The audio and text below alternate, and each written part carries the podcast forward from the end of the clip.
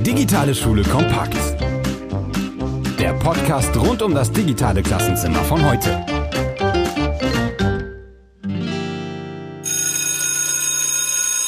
Hallo und herzlich willkommen zur sechsten Ausgabe von Digitale Schule Kompakt, der Podcast rund um das digitale Klassenzimmer von heute. In der letzten Folge, da habe ich äh, mit einem jung engagierten Lehrer von einer der größten Bildungseinrichtungen Deutschlands, dem OSZ Gastgewerbe Berlin, über das Thema Homeschooling, Homeoffice gesprochen. Und auch heute ist das Ganze irgendwie noch ein Stück weit aktuell und äh, steht auf unserem Plan. Dazu gibt es eine Einschätzung zu den möglichen Auswirkungen der aktuellen Situation auf die Schülerinnen und Schüler und natürlich noch einiges mehr. Dazu äh, begrüße ich heute einen ganz besonderen Gast. Herzlich willkommen, Mareike Hörger, Lehrerin am Schulzentrum Stetten und bekannt durch ihren YouTube-Kanal Teachers Diary. Herzlich willkommen. Ja, hallo, Dankeschön. Schön, ähm, dass du es geschafft hast. Äh, erstmal die Frage, wie geht es dir? Sehr gut. Es sind Ferien. Es sind Pfingstferien bei uns, also äh, mir kann es nicht besser gehen. Sehr schön. Ähm, ich habe vorhin mal kurz auf deinen YouTube-Kanal geschaut, nicht das erste Mal und gesehen, äh, da bist du immer noch aktiv. Trotz der Corona-Krise kommen äh, recht regelmäßig neue Videos. Was hast du aktuell zu erzählen? Was liegt dir auf dem Herzen? Aktuell äh, beschäftigt mich vor allem jetzt die Zeit nach den Pfingstferien, die letzten paar Wochen bis zu den Sommerferien Zeugnisse stehen natürlich an. Ich habe eine zehnte Klasse, die hat jetzt noch mündliche Prüfungen, die hat noch eine Abschlussfeier. Also es sind tatsächlich die organisatorischen Dinge, die einfach noch laufen müssen, bis dann das Schuljahr rum ist. Weiter denke ich im Moment noch gar nicht. Ist natürlich auch schwierig, weiter zu planen wahrscheinlich. Wie ja, sieht's denn aktuell bei euch in der Schule aus? Ähm, die Schule, also ihr habt Ferien, aber vor den Ferien war die Schule geschlossen oder ähm, konntet ihr tatsächlich auch schon wieder mit den halben Klassen unterrichten? Also tatsächlich haben wir Ende April haben wir angefangen, dass die Zehntklässler und die Neunklässler, die eben den Realschulabschluss und den Hauptschulabschluss jetzt abgelegt haben, dass die schon mal wieder in die Schule kommen, schon mal Intensivunterricht bekommen an verschiedenen Tagen, dass sie sich so wenig wie möglich sehen. Und nach und nach kamen jetzt noch die restlichen Neunklässler dazu. Ja, und nach den Ferien sollen dann alle kommen. Und da bin ich mal sehr gespannt, wie das wird. Wie war so das Wohlbefinden der Schülerinnen und Schüler? Waren sie froh, wieder in die Schule kommen zu dürfen? Oder war es dann irgendwie eine leichte ähm, ja, Ernüchterung, dass man irgendwie das Homeoffice oder das Homeschooling jetzt beenden musste? Teils, teils. Also die Langschläfer, die fanden es ganz furchtbar, auf einmal wieder früh aufstehen zu müssen, gerade in diesem Teenageralter, neunte, zehnte Klasse. Also es war eine Kunst für manche wieder um sieben Uhr äh, aufzustehen und pünktlich in der Schule zu sein. Aber es haben auch einige gesagt, dass sie sehr froh sind, wieder da zu sein. Also die Belastung zu Hause, selbstständig zu arbeiten, vielleicht noch nach Geschwistern zu schauen, ähm, natürlich mit der Familie auf engem Raum zu sitzen, das war für viele auch mental wirklich eine ganz schöne Belastung. Und ihnen fehlte auch die Struktur. Also sie haben das schon ein bisschen genossen, dass man jetzt wieder jemanden gesehen hat, der einem gesagt hat, jetzt machst du das und dann machst du das. Und vermutlich ähm, finden wir dann auf YouTube auch recht bald dazu vielleicht ein, ein Video, wie du von den Erfahrungen berichtest. Eine kurze Frage vorab, ähm, einfach aus persönlichem Interesse. Wie kam es dazu, dass du ähm, in deinem Referendariat entschieden hast, bei YouTube deine Erfahrungen zu teilen und das jetzt auch noch äh, ja über mehrere Jahre hinweg äh, fortgeführt hast? Und recht und das, erfolgreich da dazu, muss man ja sagen. Die offizielle Geschichte und die inoffizielle Geschichte. Also die offizielle ist die, so wie du es gesagt hast, ähm, seit meinem Ref mache ich Videos. Ich mache tatsächlich schon zwei Jahre länger Videos, die allerdings alle auf privat gestellt sind. Äh, das Ganze fing nämlich als Backkanal an, weil ich eigentlich leidenschaftliche Bäckerin bin. Und ja, ich habe einfach so alle möglichen Arten von Kuchen jede Woche gebacken und Videos dazu hochgeladen. Und dann habe ich im Referendariat eben mal ein Video auch zu was anderem gemacht, weil ich dachte, ja, ich will nicht nur Kuchen machen, ich will auch mehr von mir einfach einbringen, was mich beschäftigt. Und ja, das hat äh, sehr gut funktioniert auf einmal und da war ein super Interesse da und es wurde immer mehr und mehr.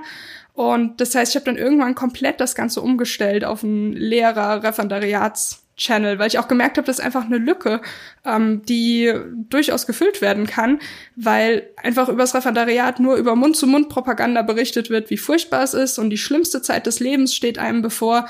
Und ich fand es eigentlich gut, ich fand es schön, ich hatte eine gute Zeit und das dann so zu teilen, aber auch natürlich die ganzen Unsicherheiten und das, was vielleicht nicht so gut lief und was ich gelernt habe, ähm, ja, es war für mich eine tolle Möglichkeit, in den Austausch zu treten. Und ich glaube, für viele war es auch eine schöne Möglichkeit, mal einen anderen Erfahrungsbericht zu hören und nicht immer nur dieses Endfazit von die schlimmsten Jahre meines Lebens und das war's. Also bekommst du durchaus auch mal das Feedback, dass äh, vielleicht Leute, die unsicher waren, diesen Berufsweg zu gehen, dann durch deine Videos doch überzeugt wurden? Ja, tatsächlich. Also ich bekomme immer mal wieder Nachrichten von Leuten, die sagen, dass sie sich wegen mir fürs Lehramtsstudium entschieden haben, wo ich mir immer denke, wow, die Verantwortung möchte ich gar nicht haben, was wenn es schief geht. Äh, nee, freut mich aber natürlich auch gerade, wenn jemand mir schreibt, ich habe mein Referendariat jetzt fertig und äh, deine Videos haben mir da sehr geholfen, haben mir Kraft gegeben.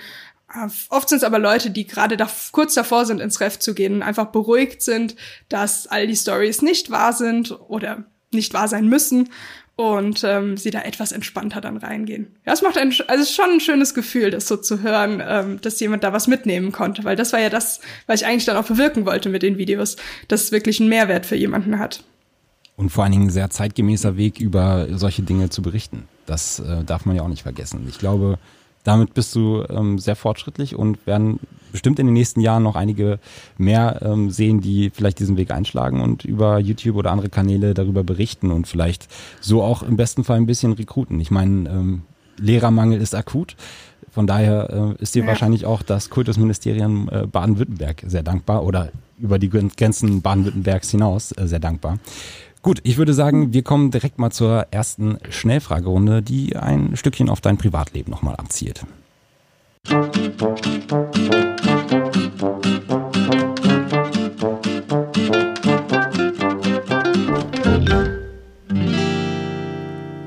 Also, ich stelle jetzt ein paar Entweder-Oder-Fragen und würde dich bitten, einfach schnellstmöglich darauf zu antworten. Und natürlich ehrlich und authentisch, ganz klar. Alles klar. Mareike oder Frau Hörger? Mareike. Kaffee oder Tee? Tee.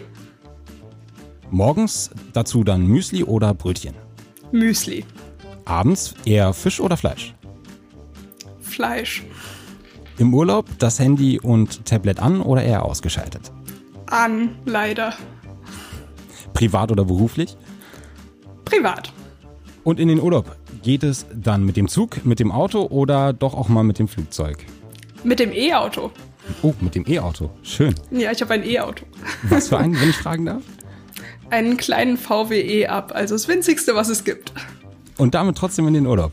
Das ist ja bestimmt spannend. Mit einer Dachbox oder dann einfach. Ja, so einfach, nee, Aggregat ziehe ich hinter mir her. nee, es cool. funktioniert mit Geduld und viel Zeit. Ja, das glaube ich. Und dann zu Hause an freien Tagen Netflix oder Amazon Prime? Netflix, eindeutig. Dort Filme oder Serien? Serien. Und den eigenen Inhalt lieber bei YouTube oder Instagram? YouTube. YouTube oder TikTok? YouTube, ich bin viel zu alt für TikTok. Und unterwegs hörst du dann lieber mal in einen Podcast rein, ins Radio oder hast du eine eigene Playlist am Start? Meistens Radio, weil ich jemand bin, der sich ablenken lässt, wenn er irgendwas anderes hört als nur Radio und Musik. Und grundsätzlich am Wochenende lieber auf dem Sofa liegen oder etwas unternehmen? Etwas unternehmen und zwar am liebsten Fahrrad fahren. Wunderbar. Vielen Dank für deine Antworten. Gerne. Die aktuelle Situation belastet selbstverständlich nicht nur die Lehrer, die Eltern, die ganzen Familien, sondern natürlich auch die Schülerinnen und Schüler. Wie gehen eure Schülerinnen und Schüler aktuell damit um? Du hast äh, die neunten und zehnten Klassen, meintest du eben schon am Anfang, also schon ähm, im Alter etwas fortgeschrittener. Man lässt sich wahrscheinlich leicht ablenken, ist äh, zu Hause vielleicht nicht so diszipliniert oder ähm, ja, braucht auch einfach mal ein bisschen Abwechslung im Alltag. Wie sieht es da so aktuell bei dir aus? In, wie ist die Gemütslage? Kannst du das vielleicht einmal grob umschreiben? Ja, es ist sehr unterschiedlich. Ich habe es eben vor allem bei den zehnten Klassen mitgekriegt, weil ich eben Klassenlehrerin von der zehnten bin. Und da kam dann zu dieser Angst vor Corona, ähm, kam dann eben noch die Angst vor den Prüfungen dazu und auch diese Ungewissheit. Was kommt, wann kommt es? Wir hatten sie immer darauf vorbereitet, direkt nach den Osterferien schreibt ihr schriftliche Prüfungen und dann zeichnete sich irgendwann ab, dass der Termin wohl nicht haltbar sein wird. Wir wussten aber auch nicht wann, wir wussten nicht, wann sehen wir sie. Insgesamt würde ich sagen, dass unsere Schüler ganz gut eigentlich darauf vorbereitet waren, dass es nach Hause geht und dass es ins Homeoffice geht.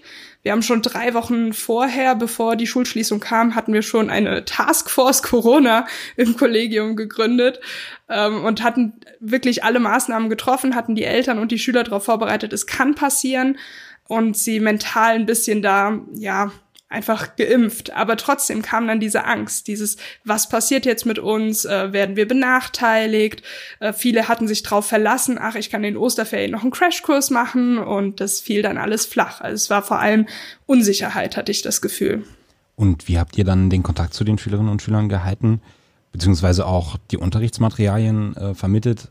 Gab es dann schon den Zeitraum, in dem ihr geplant habt? Also von ähm, ich glaube, du meintest gerade in ungefähr April ging es dann ins Homeoffice bis zu den Pfingstferien. Wurde dann dieser Zeitraum ähm, didaktisch schon durchgeplant oder wie kann man sich das vorstellen? Ja, ja, also wir haben tatsächlich Anfang März haben wir schon unsere Schulhomepage so umgerüstet, dass wir einen Materialbereich erstellt haben und wir hatten dann schon den Schülern am letzten Montag, als die Schule in Baden-Württemberg noch offen war, Mitte März, hatten wir ihnen schon erklärt, wie sie in diesen Materialbereich reinkommen, wie das Ganze funktioniert und hatten schon dieses Konzept von Wochenplänen ähm, festgelegt. Das heißt, dass immer freitags sollte ein Wochenplan erscheinen mit allen Fächern, die die Klasse eben hat und mit Aufgaben und eventuell Arbeitsblättern und die sind ab Montag im Laufe der Woche zu bearbeiten und dann am nächsten Freitag kam der neue Wochenplan sowie die Lösung für die vorherige Woche. Und wir hatten halt das Glück, dass wir das alles auf unsere eigene Homepage gepackt haben, denn ähm, andere Plattformen wie Moodle waren am Anfang total überlastet und liefen nicht so. Und zum zusätzlichen Kommunizieren haben wir dann auch direkt den 9. und 10. Äh, einen Schulcloud-Zugang gegeben und haben dann über Schulcloud kommuniziert. Das hat sich auch als sehr praktisch herausgestellt, gerade für kurze Wege und einfach nur ein schnelles Abfragen von funktioniert alles, hat jeder den Plan, hat das alles geklappt. Das heißt, ihr seid dann äh, da auch auf mehreren Kanälen unterwegs, findet dann auch noch die Kommunikation über Mail statt oder also im Kollegium oder seid ihr dann kurzfristig alle in die Schulcloud ähm, eingezogen worden? Teils, teils. Also Mail war tatsächlich auch ein großes Kommunikationsmittel, auch mit den Schülern, gerade wenn es darum ging, Aufgaben zuzusenden. Das war was, das war uns sehr wichtig, dass die Schüler nicht nur zu Hause sitzen und einfach ihre Aufgaben abarbeiten, sondern dass wir immer die Aufgaben so gestalten, dass sie per Mail mal was schicken müssen, ging alternativ natürlich auch per Schulcloud ähm, und wir dann auch Feedback zurückschicken. Unter den Kollegen haben wir es dann auch so gemacht, dass wir ähm, Zoom-Konferenzen zum Beispiel hatten, als Zoom noch erlaubt war. Mittlerweile ist ja leider aus Datenschutzgründen nicht mehr gestattet. Aber da das mit den Kollegen dann gut funktioniert hat, haben wir auch mit den Schülern die Konferenzen eingerichtet. Das lief auch wunderbar. Da hatten wir dann teilweise Konferenzen, die wirklich ums Inhaltliche gingen und wie Unterricht waren, aber auch Konferenzen, in denen es nur darum ging, kommt mal als Klasse, als Lerngruppe wieder zusammen, redet mal, was betrifft euch oder was beschäftigt euch gerade, womit setzt ihr euch auseinander und ja, das waren eigentlich ganz angenehme Meetings und jeder war dankbar, sich mal wieder ein bisschen zu sehen quasi. Na klar, das ist, glaube ich, das, was ähm, gerade der jüngeren Generation auf jeden Fall am meisten fehlt. Die Unterrichtsmaterialien äh, wurden dann tatsächlich in Papierform ausgegeben oder fand auch da digital ja. ähm, die Kommunikation statt? Wir haben alles digital gemacht. Ich weiß, dass nur bei uns im Grundschulbereich, da wurden tatsächlich manche Sachen als ähm, ja, Papierstapel ausgegeben. Den konnten die Eltern dann zu festgesetzten Zeiten der Schule abholen und zur Kontrolle auch wieder dort abgeben. Aber im Sek 1-Bereich, da haben wir eigentlich alles nur digital gemacht. Die Kollegen waren da auch sehr kreativ. Also das ging über normale Arbeitsblätter bis hin zu irgendwelchen Videotutorials. Manche haben auch ähm, interaktive Konferenzen gemacht, wo dann der Sportunterricht über Zoom abgehalten wurde. Also das war, meist war einfach der, der Hinweis drin, was wird eigentlich gemacht. Entweder die Aufgaben im Buch oder dann und dann ist ein Zoom-Meeting. Aber alles wurde einfach digital übermittelt über die Homepage und dann wusste jeder immer Bescheid. Konntest du da auch mit deinen Fähigkeiten der YouTube-Content-Kreation ähm, punkten? Also hast du vielleicht auch das ein oder andere Video erstellt? Oder waren es tatsächlich dann digitale PDFs, interaktive PDFs, äh, die die Schüler dann bearbeitet haben? Interaktive PDFs, da habe ich mich noch nicht ganz dran getraut, aber Videos, klar, das war für mich natürlich relativ leicht, da schnell mal was zu erstellen. Was ich vor allem gemacht habe, weil ich jetzt nicht mich selbst da unbedingt in den Vordergrund stellen würde, wollte, war dann eine PowerPoint zu erstellen, die ich ähm, quasi als Bildschirmaufnahme aufgenommen habe und dann mit einem Voice-Over versehen habe. Die Videos habe ich dann eben nicht gelistet auf YouTube gestellt, so konnten dann nur die Schüler mit dem Link drauf zugreifen und meine ähm, ja doch recht kurzen und knappen Lernvideos, die ja individuell für die Schüler angepasst sind, waren dann nicht für alle verfügbar, aber eben für die, die sie erhalten sollten. Und äh, das kam auch ganz gut an. Also ich sehe dann anhand der Klickzahlen natürlich, ob alle in der Klasse sich das Video angeschaut haben. Und äh, ja, das äh, lief ganz gut. Da kamen dann manchmal noch Fragen oder die Schüler haben sogar kommentiert unten drunter und was dazu geschrieben. Das war ein gutes Medium eigentlich. Und die Resonanz, also allgemein konnte man da schon merken, die Schüler finden Videos vielleicht besser als ähm, Arbeitsblätter oder ist es auch da eher, eher so ein bisschen abhängig von der Klassenstufe oder von der Affinität oder vom Thema vielleicht sogar? Ja, also teils, teils. Wir haben tatsächlich unter Schülern wie auch unter Lehrern haben wir zu den oh, ich weiß gar nicht, was war. Ich glaube, so nach sechs, sieben Wochen haben wir mal eine Umfrage gemacht. Wie lief es bisher? Was lief gut? Was lief nicht gut?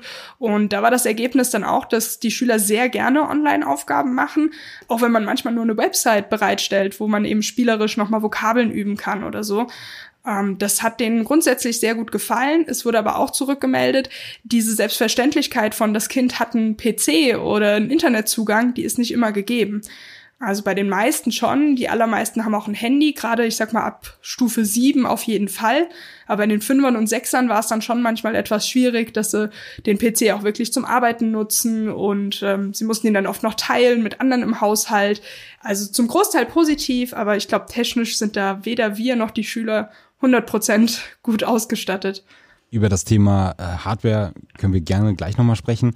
Was mich jetzt aber nochmal interessiert, habt ihr die, die Inhalte auf der Website etc. dann in-house auch tatsächlich eingestellt? Also habt ihr jemanden bei euch in der Schule, der sich so um das Pflegen der Website äh, kümmert und da auch die Inhalte bereitstellen konnte? Oder wurde das dann tatsächlich an ein externes Unternehmen abgegeben? Nee, wir haben es intern gemacht, aber wir haben es wunderbar delegiert, so dass es nicht zu viel für eine Person ist. Wir haben zwar eine, die ist verantwortlich für die Website, aber wir haben es dann so gemacht, dass die Fachlehrer bis donnerstags alles beim Klassenlehrer ähm, abgegeben haben mussten als Word-Datei. Der hat das zusammengefügt für die eigene Klasse und das Ganze dann zum Stufenverantwortlichen geschickt. Es gab immer für 5, 6 einen Verantwortlichen, 7, 8 und 9, 10.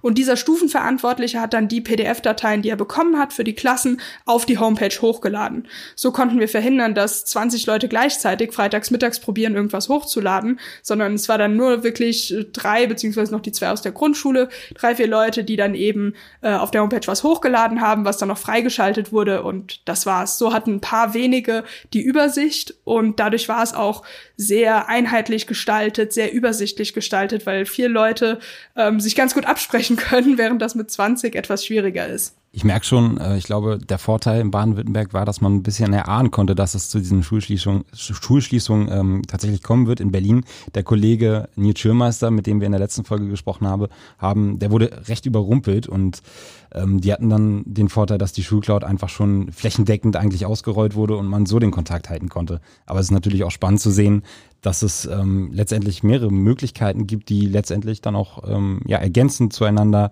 zum Ziel führen, nämlich dass die ähm, Schülerinnen und Schüler nicht alleine gelassen werden und mit äh, Unterrichtsstoff oder Inhalt ähm, versorgt werden. Ja, ich glaube, dass bei uns auch einfach daran lag, dass wir es so gut absehen konnten, weil wir so ein Hotspot-Gebiet waren, traurigerweise. Also es ist immer noch der Landkreis, in dem ich wohne, plus der Landkreis, in dem meine Schule ist. Äh, wir sind unter den Top 3 in Baden-Württemberg, was die Infektionszahlen angeht. Und wir hatten eben eine Reisegruppe, die in Ischgl war und die hat das hier im ländlichen, in den kleinen Ortschaften sehr verbreitet. Und dadurch war für uns schon, bevor wir überhaupt geschlossen haben, kannten wir schon ähm, Betroffene mit Corona und dann war klar, das ist nur noch eine Frage der Zeit. Selbst wenn es danach gehen würde, welche Schule hat wie viel Infektionszahlen, wir wären auf jeden Fall dabei gewesen. Also viele Eltern haben ihre Kinder auch am letzten Schultag gar nicht mehr in die Schule geschickt, weil sie eben schon die Sorge hatten, dass es ja zu einem Infektionsherd bei uns werden würde. Na klar, das kann man an der Stelle dann wohl nicht ausschließen. Und äh, umso wichtiger ist es, dass man dann schnell reagieren kann. Und ich denke, das ist euch da sehr, sehr gut gelungen. Wir haben unser Bestes gegeben, ja. Wie es dann im Endeffekt wird, das sehen wir dann, wenn nach den Pfingstferien alle wieder da sind. Und dann schauen wir mal, was sie gemacht haben in der Zeit. Ja, auch dann wird es natürlich nochmal eine spannende Phase geben. Ähm, welche Folgen hatte dann vielleicht die, diese Homeschooling- ähm, ja, dieses kleine Intermezzo einer etwas anderen Unterrichtswelt, ähm, wie wir es uns wahrscheinlich vor einem guten Jahr noch gar nicht hätten vorstellen können, dass man aus der Ferne unterrichtet, dass überhaupt die Möglichkeit da ist. Ähm, wird ja sicherlich auch irgendwie noch eine Wirkung haben bei, bei den Schülerinnen und Schülern. Kann ich mir gut vorstellen. Wie ist da, wie ist da deine Einschätzung? Auf jeden Fall. Also wir sehen jetzt auch ganz klar, welche Schüler sozial benachteiligt sind und keinerlei Unterstützung haben. Also diejenigen, bei denen die Eltern entweder jetzt voll arbeiten mussten oder die generell zu Hause jetzt gar nicht die Möglichkeiten haben, täglich an den PC zu gehen oder auch mal Mama und Papa zu fragen, da merkt man schon, dass die uns ein bisschen verloren gehen. Wir haben wirklich uns vorgenommen, also es war auch äh, ganz klare Ansage, als Klassenlehrer haben wir mit jedem Schüler Kontakt zu halten. Und ich habe meine Schüler regelmäßig angerufen, per Schulcloud gequatscht und meine sind ja so alt, da habe ich jetzt die Eltern nicht angerufen. Aber bei den kleineren, da hat man auch oft die Eltern leider erfolglos probiert zu erreichen. Und die Schüler sind auch die, die natürlich nicht unsere Einserkandidaten normalerweise sind. Und für die wird es ganz schön schwierig, das jetzt aufzuholen, beziehungsweise die, die Schere zwischen den Schülern ist noch größer geworden. Wir als Gemeinschaftsschule können das wahrscheinlich noch relativ gut abfangen, weil wir sowieso verschiedene Niveaus haben. Das heißt, viele werden jetzt einfach ähm, im Niveau nach unten rutschen. Aber gerade für die, äh, für die es Richtung Abschluss geht, die können das unter Umständen dann nicht mehr aufholen bis zum nächsten Jahr. Und das ist dann natürlich schon recht dramatisch. Also im Grunde wäre es vielleicht dann auch eine Möglichkeit gewesen, das Schuljahr zu wiederholen im, im Großen und Ganzen. Ähm, ich kann mir auch ehrlich gesagt noch nicht ganz vorstellen, dass es jetzt nach den Pfingstferien oder nach den Sommerferien dann äh, letztendlich wieder so sein wird, wie es vor Corona war dass wir alle wieder ähm, mit guter Laune in die Schule kommen können und unterrichtet werden. Ich kann mir nicht vorstellen, dass es äh, so weit kommen wird. Ähm, da sind wir schon bei einer recht spannenden Aussage von unserer Bundesbildungsministerin Anja Karliczek. Ähm, die hat dazu aufgerufen, nach den Sommerferien trotz der aktuellen Corona-Maßnahmen wieder einen ja, vollen Unterricht anzubieten. Wörtlich äh, lautete ihre Aussage, jede Schule in jedem Land muss sich ein Ziel setzen. Nach den Ferien muss überall ein strukturierter Unterricht angeboten werden. Und zwar so, dass möglichst ein volles Schulprogramm gewährleistet ist. Wie auch immer. Der letzte Teil der Aussage, ähm, finde ich, ist bezeichnend, weil die Unterschiede sind so groß in den Bundesländern, in den einzelnen Städten, in den Kommunen, in den Schulen. Man kann jetzt keine pauschale Lösung ähm, in der Kürze der Zeit erarbeiten, die so wirksam ist, dass man ja den Unterrichtsausfall oder zumindest die Distanz zwischen Schülerinnen und Schülern und den Lehrern irgendwie kompensieren kann. Glaubst du, dass es nach den Ferien, nach den Sommerferien spätestens irgendwie eine Möglichkeit zum, zum Restart oder zum, zur Normalität gibt bei euch? Nein, das denke ich nicht. Also wir bauen jetzt auch ganz fleißig ähm, an unserer Moodle-Website weiter. Jetzt nutzen wir auch Moodle, weil wir davon ausgehen, dass wir nach den Sommerferien immer noch einen Misch fahren werden aus Präsenzunterricht und Unterricht zu Hause. Also wie du ja auch gesagt hast, jede Schule hat so andere Voraussetzungen. Wir haben eben unsere Grundschüler noch dabei. Wir haben sowieso Platzmangel. Also ist jetzt auch nicht, als hätten wir noch super viele Klassenzimmer zur Verfügung, äh, in denen man sich ausbreiten konnte. Ich habe jetzt schon in der Mensa unterrichtet, weil nichts anderes verfügbar war. Und auch allein so simple Sachen wie Toiletten. Wir haben gar nicht genug Toiletten, dass wir das alles so regeln könnten. Das haut vorne und hinten nicht hin. Das, was ich bedenklich finde, ist, dass die Nebenfächer extrem zurückstecken müssen. Also klar, die Hauptfächer sind für den Abschluss am wichtigsten. Aber das geht jetzt auch mal für acht, neun Wochen, dass sie jetzt zum Beispiel kein Rallye haben. Ich bin ja auch noch Rallye-Lehrerin und ähm, da wird jetzt nichts Lebenswichtiges verpasst. Aber wenn wir das nach den Ferien so weiter durchziehen, dann muss man sich wirklich irgendwann fragen, wie weit kann ich das noch umsetzen? Wie weit kann ich den Bildungsplan überhaupt noch umsetzen? Das wird noch eine ganz schöne Herausforderung für alle. Und beim Thema Digitalisierung, wie weit ist eure Schule da? Gibt es einen Medienentwicklungsplan oder ein Konzept, äh, wie man auch zum Beispiel durch den Digitalpakt profitieren kann, Hardware anschafft oder ähm, seid ihr da eher noch zurückhaltend? Nee, also wir haben auf jeden Fall auch einen Medienentwicklungsplan aufgestellt und uns eben auch für den Digitalpakt beworben. Es zieht sich ja leider alles sehr lange hin. Ähm, unser Traum wäre, dass erstmal alle Klassenzimmer einheitlich ausgestattet sind. Wir haben aktuell schon einige sehr gute Dinge. Wir haben schon Smartboards. Äh, wir haben gerade in den naturwissenschaftlichen Räumen ähm, eine Smartboard-Variante, die gefühlt alles kann, die auch ganz toll ist. Äh, wir haben aber auch noch Lösungen mit Beamer und Dokumentenkamera einfach auf einen Beamerwagen gestellt, was auch mehr ist als andere Schulen haben, aber es ist einfach noch nicht einheitlich. Es gibt noch nicht ein System. Es ist nicht in jedem Klassenzimmer ein Laptop oder ein PC verfügbar.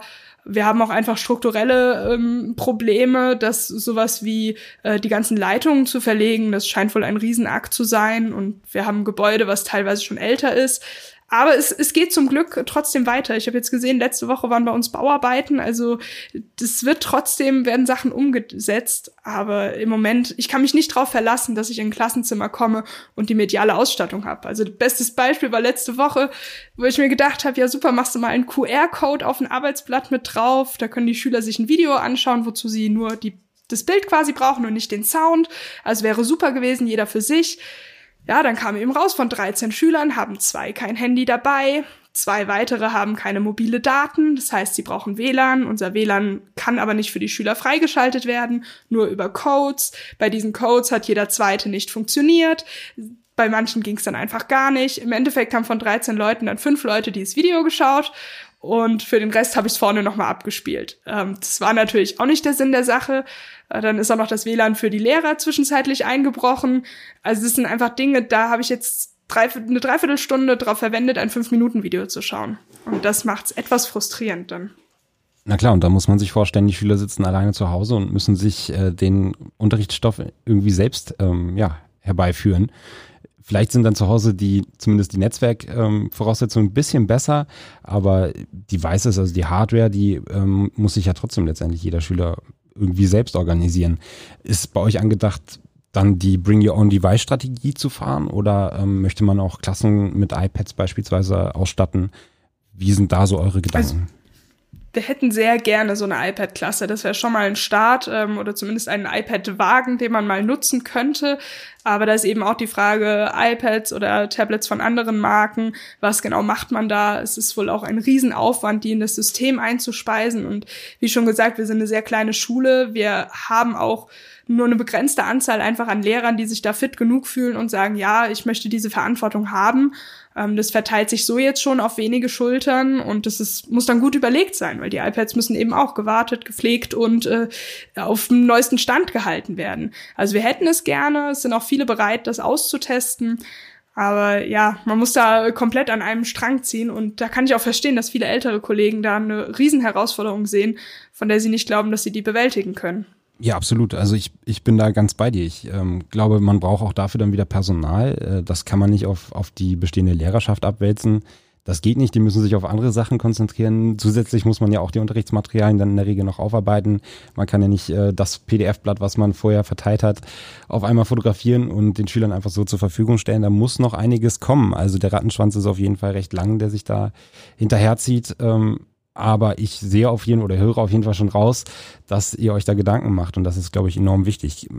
Was jetzt helfen kann, ist halt die große Frage. Wie glaubst du, kann man ja den, den Unterrichtsausfall beziehungsweise die Präsenzunterrichts- und Fernunterrichtsgeschichte ähm, noch über einen längeren Zeitraum sinnvoll überbrücken? Hast du da vielleicht eine Idee, eine lockere Idee, ich glaube, man muss es gut miteinander verknüpfen. Also ich merke jetzt, dass ich zum Beispiel meine Neunklässler, die habe ich in Englisch jetzt schon wieder ein paar Wochen, die sehe ich zweimal die Woche, die üblichen vier Stunden wie vorher auch. Ähm, aber ich möchte sie schon ein bisschen auch dazu kriegen, dass sie trotzdem noch zu Hause was machen. Einfach weil wir auch ein bisschen ja, begrenzt sind in unseren Möglichkeiten. Wir sitzen in einem Klassenzimmer und dürfen keine Gruppen- und Partnerarbeit machen. Sie sitzen quasi nur auf ihrem Platz. Ich kann ihnen nicht direkt Feedback geben. Ich kann nicht direkt zu ihnen gehen und Texte mal schnell Korrektur lesen. Und ich habe das Ganze jetzt so ein bisschen mit einem Moodle-Kurs verknüpft, dass wir zum Beispiel bei Moodle Diskussionen führen über das Buch, was wir gerade lesen, ähm, dass dort auch Abstimmungen stattfinden, dass wir eine Mindmap bei Moodle zusammentragen und dass dann alles in die mündliche Note mit einfließt, dass auch die Bereitschaft da ist, es zu machen. Denn die Schüler müssen sich genauso wie wir Lehrer da erstmal einarbeiten. Ich glaube, das ist so die wichtigste Strategie jetzt erstmal machen, wirklich mal mit mit ähm, ja mit Webseiten auseinandersetzen und gucken, wie kann ich die sinnvoll einsetzen und nicht selbst sich davor scheuen und vor allem auch den Schülern ein bisschen hinterher sein, denn für die ist das auch neu, die haben auch nicht immer Lust drauf und da ist der Kontakt zu den Schülern, glaube ich, das Allerwichtigste. Wir haben gerade darüber gesprochen, dass es in, in den Klassen selbst äh, nicht wirklich möglich ist, Gruppenarbeiten auszuführen. Ähm, zu Hause natürlich ohne der entsprechende Hardware noch viel weniger. Ähm, iPad-Klassen sind gewünscht, meinst du, aber ähm, noch recht weit entfernt. Wie könnte man ja spontan Abhilfe schaffen, technisch, also von der Hardware-Seite ähm, aus, dass die Schülerinnen und Schüler arbeiten können? Ja, wir haben tatsächlich ein paar Schullaptops äh, an Schüler ausgeliehen, die zu Hause keinerlei Möglichkeit haben, äh, irgendwie sonst an einen PC oder an einen Laptop zu kommen.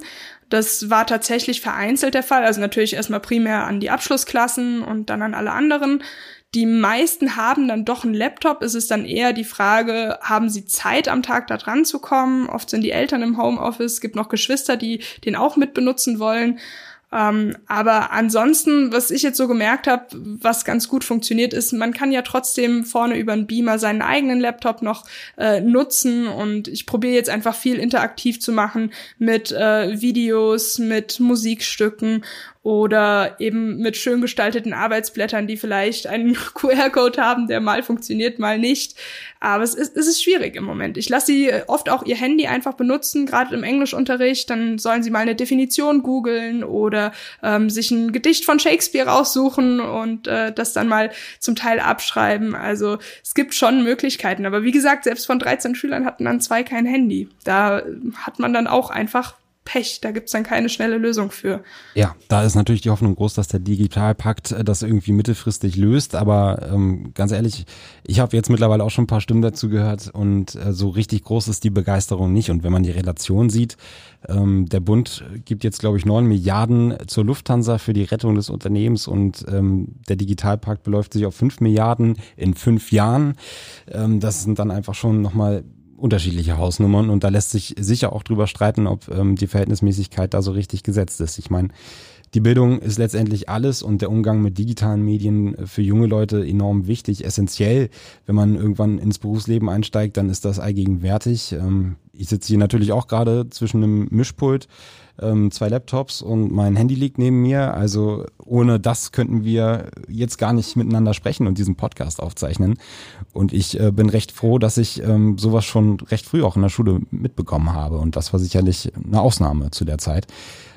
Von daher ja, man kann nur hoffen, dass die Trendwende jetzt vielleicht auch durch Corona etwas schneller vollzogen wird und dass man vielleicht auch nochmal eine Schippe drauflegt und merkt, dass dieses Geld, was da veranschlagt wurde, gar nicht mal unbedingt ausreichend ist und vor allen Dingen muss es auch richtig eingesetzt werden. Eben noch in Personal, in Fachkräfte, die damit ähm, arbeiten können, die den Lehrern dann letztendlich auch ein bisschen die Arbeit erleichtern. Ich meine, Digitalisierung soll ja Arbeit erleichtern und nicht ähm, Arbeit erschweren oder dazu führen, dass Lehrer mehr arbeiten müssen, um den Unterricht vor- und nachzubereiten. Das ist irgendwie alles noch nicht so richtig zu Ende gedacht, in meinen Augen.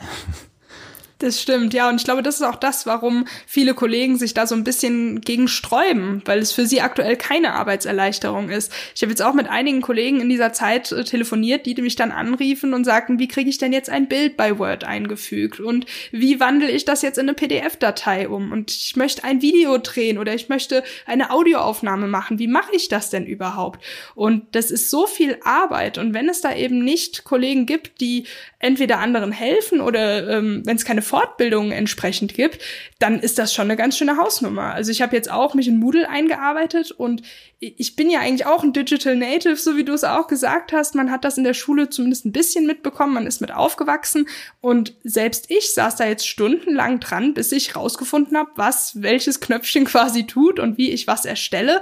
Und da habe ich mir schon gedacht, für Kollegen, die vielleicht über 50 sind, ob die dann auch noch die Motivation haben zu sagen, ich arbeite mich in all das ein und wir sehen halt leider nicht immer direkt einen Mehrwert. Digitalisierung ist natürlich toll und hat ganz viele tolle Vorteile, aber Studien haben auch ganz klar gezeigt, im Endeffekt macht guten Unterricht nicht die Arbeitsblätter oder die digitalen Medien aus, sondern die Lehrerpersönlichkeit. Und das darf man bei dem Ganzen nicht vergessen. Es ist zwar super, wenn ich meinen Schülern zum Beispiel ein Padlet zur Verfügung stelle, wo sie interaktiv ähm, was bearbeiten können. Das ist schön und gut und das kann meinen Unterricht bereichern, aber am Ende des Tages ersetzt mich als Person vorne doch einfach gar nichts. Und das muss man bei all diesem Druck, der auch von den Medien kommt, mit wir müssen jetzt digitalisieren, muss man das im Hinterkopf behalten. Ich finde auch, es ist viel zu wenig Geld, was da investiert wird. Da muss mehr kommen, dass es einfacher auch für uns wird, dass wir uns nicht alle paar Jahre in neue Systeme einarbeiten müssen.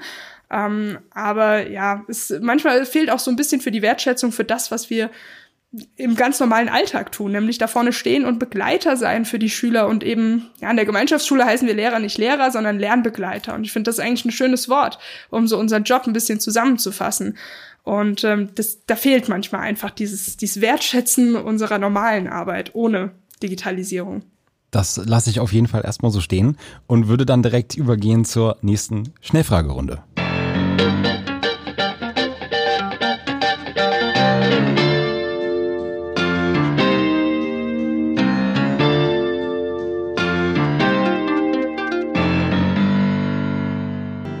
Jetzt sind wir auch in der Arbeitswelt angekommen. Von daher würde ich dich gerne fragen. Im Grunde dasselbe Spiel wie eben.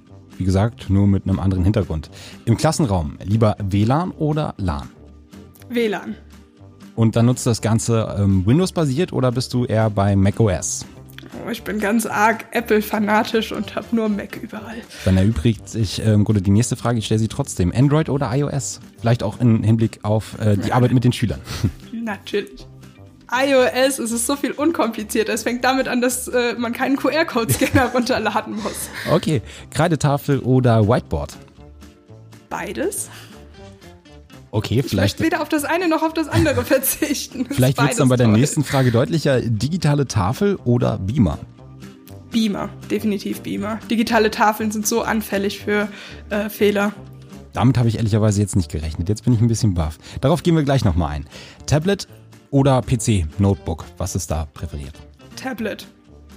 Und Dokumente eher scannen oder lieber abfotografieren und dann zum Beispiel in der Cloud teilen? Eindeutig abfotografieren. Es geht so viel schneller und simpler. Und dann Kommunikation über den Schulmessenger oder über Mail und Co. Schulmessenger ist für die Schüler authentischer und für mich schneller. Und letzte abschließende Frage: Digitalpakt, Top oder Flop? Potenzieller Top, aktuell noch ein Flop. Auch das kann man so stehen lassen. Also wir haben ja gerade schon drüber gesprochen. Ich glaube, da sind wir uns auf jeden Fall einig. Ja. Da muss noch was kommen und das, was jetzt angekündigt wurde, reicht nicht und hilft vor allen Dingen akut einfach nicht weiter. Es gibt natürlich viele Lösungen. Ihr habt die Schulcloud im Einsatz. Ähm, auch da gibt es ja zwei Varianten. Äh, mit welcher arbeitet ihr da? Äh, wir hatten, wir wollen demnächst mal die Pro-Variante testen. Das ist in Planung, aber ich glaube, noch haben wir sie nicht. Aber das sollte demnächst kommen. Also noch sind wir bei der Basic-Variante der Schulpunkt Cloud. Wie gesagt, da gibt es ja genau. genau zwei Varianten, ähm, einmal vom Hasso-Plattner-Institut und einmal von der Firma Heineken Media. Ähm, auch da ist das Thema Datenschutz natürlich nicht unrelevant. Äh, DSGVO geistert ja immer so ein bisschen über den Köpfen äh, der Personen, die sowas zu entscheiden haben, hinweg. Inwiefern ähm, betrifft dich das auch persönlich? Also der Umgang mit persönlichen Daten, mit personenbezogenen Daten? Ähm, ist ja natürlich im Umgang mit Schülern schon, schon recht präsent.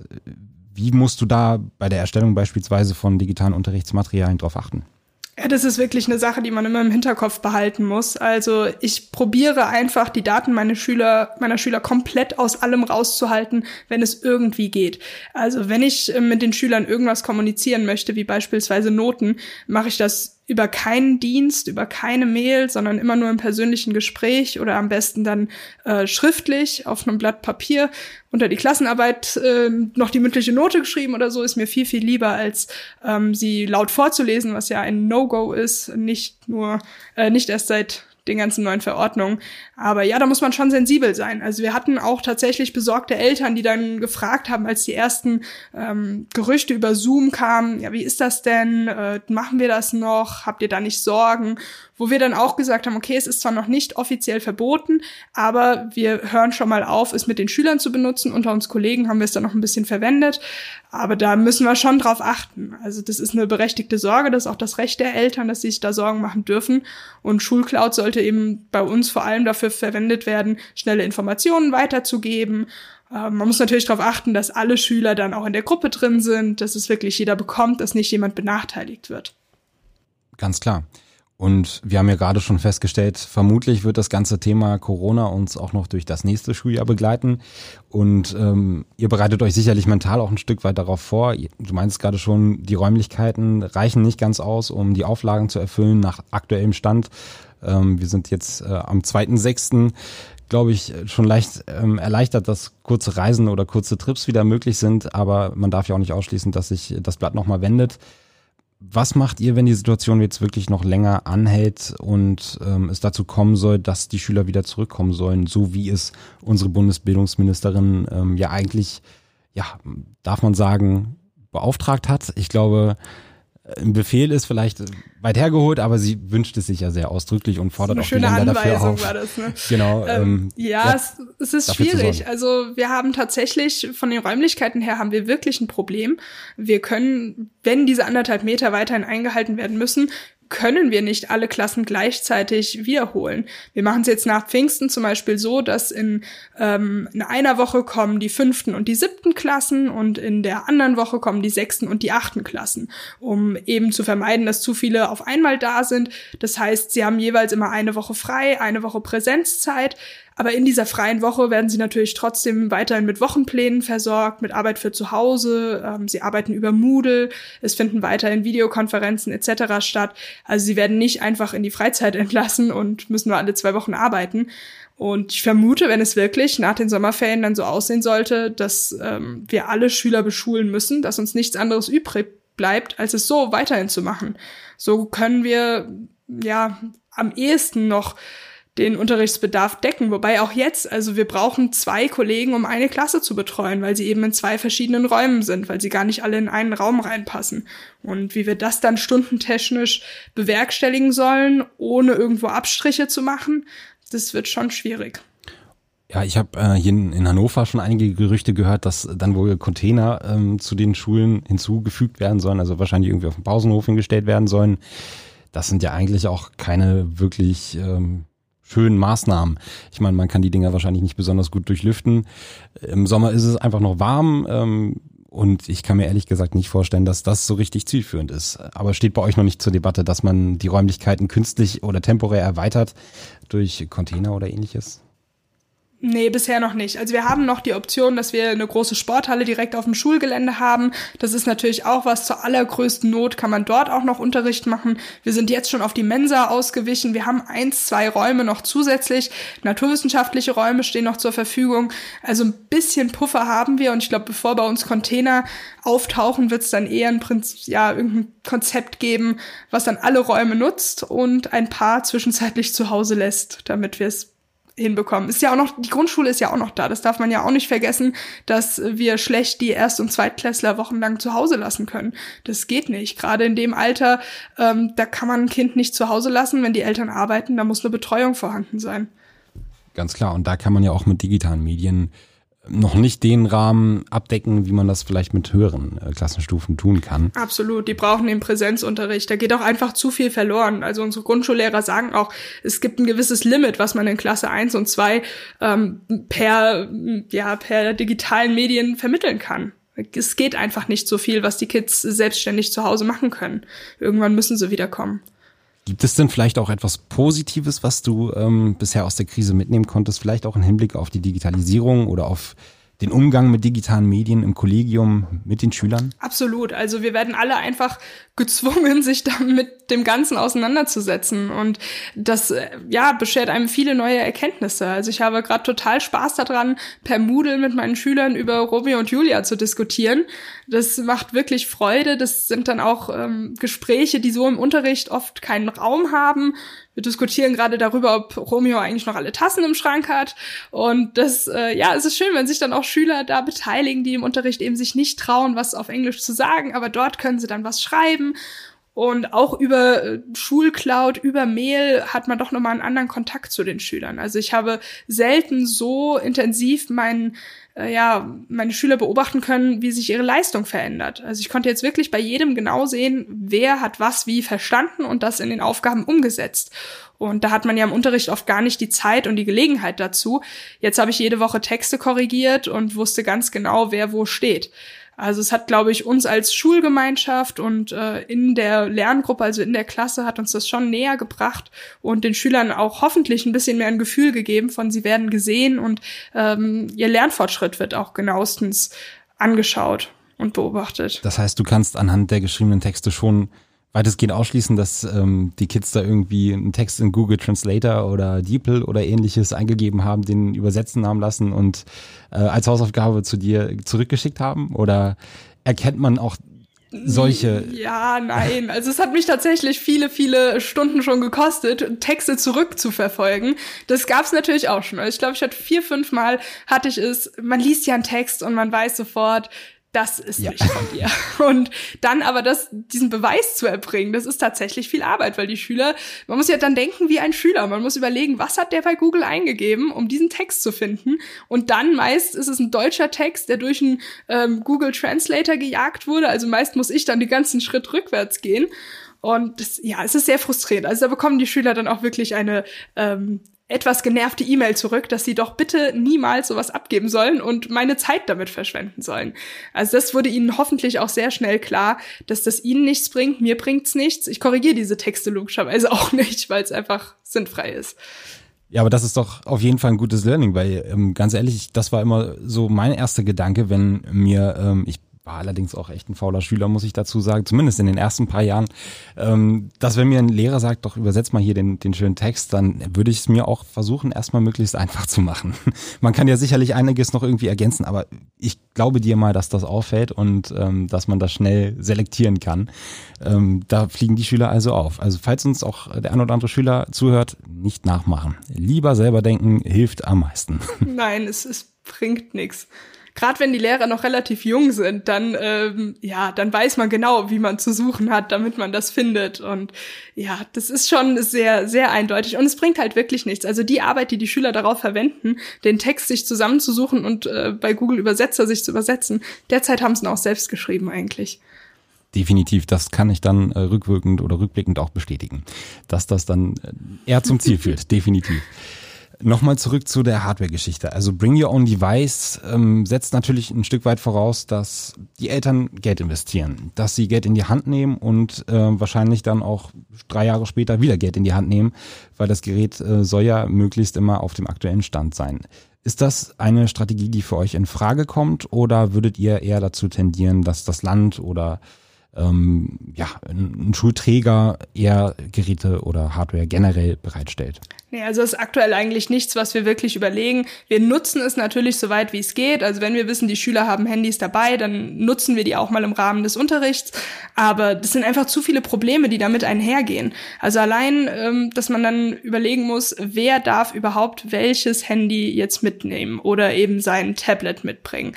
Wie genau können wir sicherstellen, dass die Sachen nicht gestohlen werden? Wer ist dann dafür verantwortlich, wenn mal was kaputt geht, gestohlen wird etc.? Ich finde es auch nicht so gesund, dass dann dieser Vergleich zwischen den Schülern äh, noch hervorgehoben wird.